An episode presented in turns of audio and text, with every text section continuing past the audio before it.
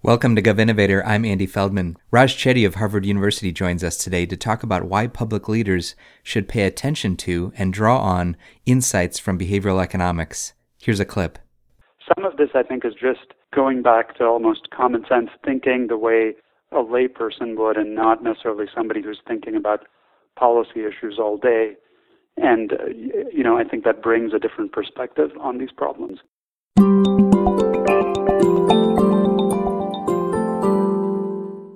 In his recent keynote speech at the American Economic Association meeting, Raj Chetty argued that tools from the behavioral sciences, such as behavioral economics, can expand the scope of tools that are available to policymakers. He's a professor of economics at Harvard University and has been widely recognized for his research that combines empirical evidence and economic theory to help design more effective government policies.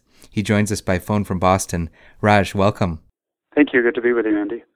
Start us off with an overview for those who are less familiar. What is behavioral economics?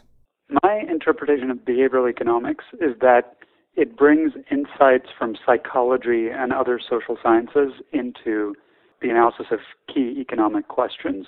So traditionally, economists think about tools like taxes and price changes and so on, and how that affects economic behavior in the macroeconomy. The idea of behavioral economics is that people's behavior may be just as much influenced by psychological forces, things like present bias or inattention or aversion to losses. And by incorporating those insights into our models, we can develop better policies that ultimately improve social welfare. One of the tools that you mentioned in your speech was defaults, meaning setting the default option for a policy. In your speech, you noted, quote, defaults make it feasible to achieve outcomes that cannot be achieved with existing policy tools, unquote. Tell us more about why defaults can be useful and what the research has shown. Sure. So the idea of setting defaults is really very simple. Let's take a concrete example of trying to increase the amount that people save for retirement, which is something of great concern to policymakers. At present in the U.S., we spend about $100 billion per year on tax subsidies for retirement saving. So these are exemptions in terms of taxes on 401ks or IRAs, reductions in tax rates on those accounts, all intended to kind of make saving more attractive and increase the amount people save. But a different way that you might approach the problem, motivated by behavioral economics, is to say, well, let's just set the default amount that people contribute to their 401k or to their IRA to say something like 2% of their paycheck. So the way this might work is every time you get paid, 2% of your paycheck gets set aside as a contribution to your IRA for retirement savings. And you'd always have the option to change that default, and if you choose to do so, set it uh, back to zero so that you're not saving anything for your retirement in that account, or you might want to save more, etc. Now, research shows that lots of people, something like 75 or 80 percent of people, essentially follow whatever default their employer or the government sets. And so what that means is by setting the default, that is basically giving people an opt-out policy where they can always choose to make a change if they want to do so, but the default is that they save, say, 2 or 3 percent, one ends up having a much larger effect on savings than these existing tax subsidies, for example, which cost the government a lot of money.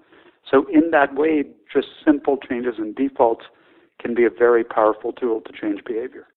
Something for our listeners to know is that Illinois is drawing on the power of defaults to try and get its residents to save for retirement. Starting in 2017, most employed state residents who don't already have a retirement plan at work will be automatically enrolled in individual retirement accounts funded through a 3% deduction from their paychecks. It's a voluntary program, but people have to opt out of it if they don't want to participate. So that's a real life application. Raj, in your AEA speech, you also mentioned the concept of salience as a tool from the behavioral sciences that policymakers should keep in mind. Tell us more about that. Right. So, uh, again, the idea here is that simple changes in policies that we might not traditionally think of, not kind of dollars and cents budget changes, can have quite substantial effects. So the idea of salience is that people pay more attention to certain things that are kind of in their face relative to more subtle incentives. So to take one concrete example, uh, consider subsidies for buying energy efficient hybrid cars. A recent paper shows that if you give those subsidies in the form of a sales tax rebate at the point of purchase of the car, you have seven times as large an effect on hybrid car sales as if you give an equivalent dollar amount in the form of an income tax rebate when people later file their income taxes. And the logic is very simple. If it's a sales tax rebate, the dealer can tell you, look, you're going to get an extra thousand or fifteen hundred dollars if you buy this car right now. Whereas if it's an income tax rebate, you don't get that money up front. You've got to kind of think, oh, later on when I file my income taxes, I've got to remember to file these extra forms and then I'll get this money. And that just ends up having much less of an effect on consumer behavior.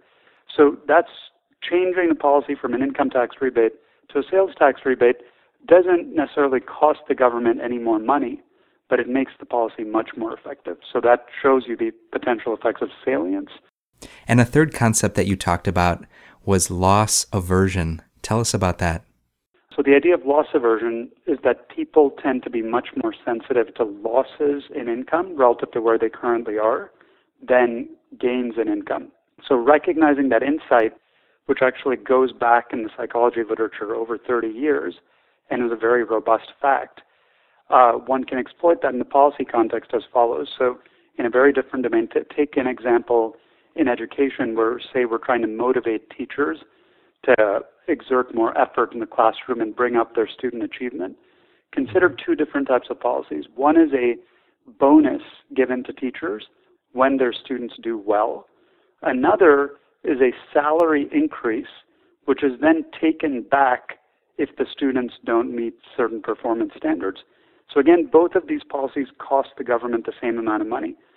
But recent work shows that the second approach, which gives the teachers money up front and then takes it away as opposed to giving a bonus, has significantly larger effects on teacher performance and student achievement. So once again, just exploiting insights from psychology to uh, improve the efficiency of existing economic policies. Any final pieces of advice, Raj, for policymakers who want to do more with these types of insights? One suggestion, I suppose, is that if you're at a state or local level, connect with your local university and see if there's an economist there who might have an interest in these subjects who can help you think about policy challenges in new ways.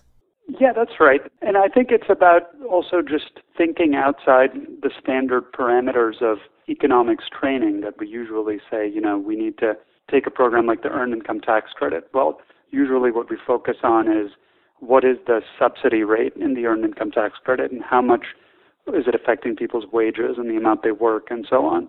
But often just the common sense idea that maybe many people don't know about the Earned Income Tax Credit and they don't know how it works and simple outreach programs that give people more information about these existing policies could actually have really profound effects. Some of this, I think, is just going back to almost common sense thinking the way a layperson would and not necessarily somebody who's thinking about policy issues all day. And, uh, you know, I think that brings a different perspective on these problems. That concludes part one of our conversation. Look for part two in the near future.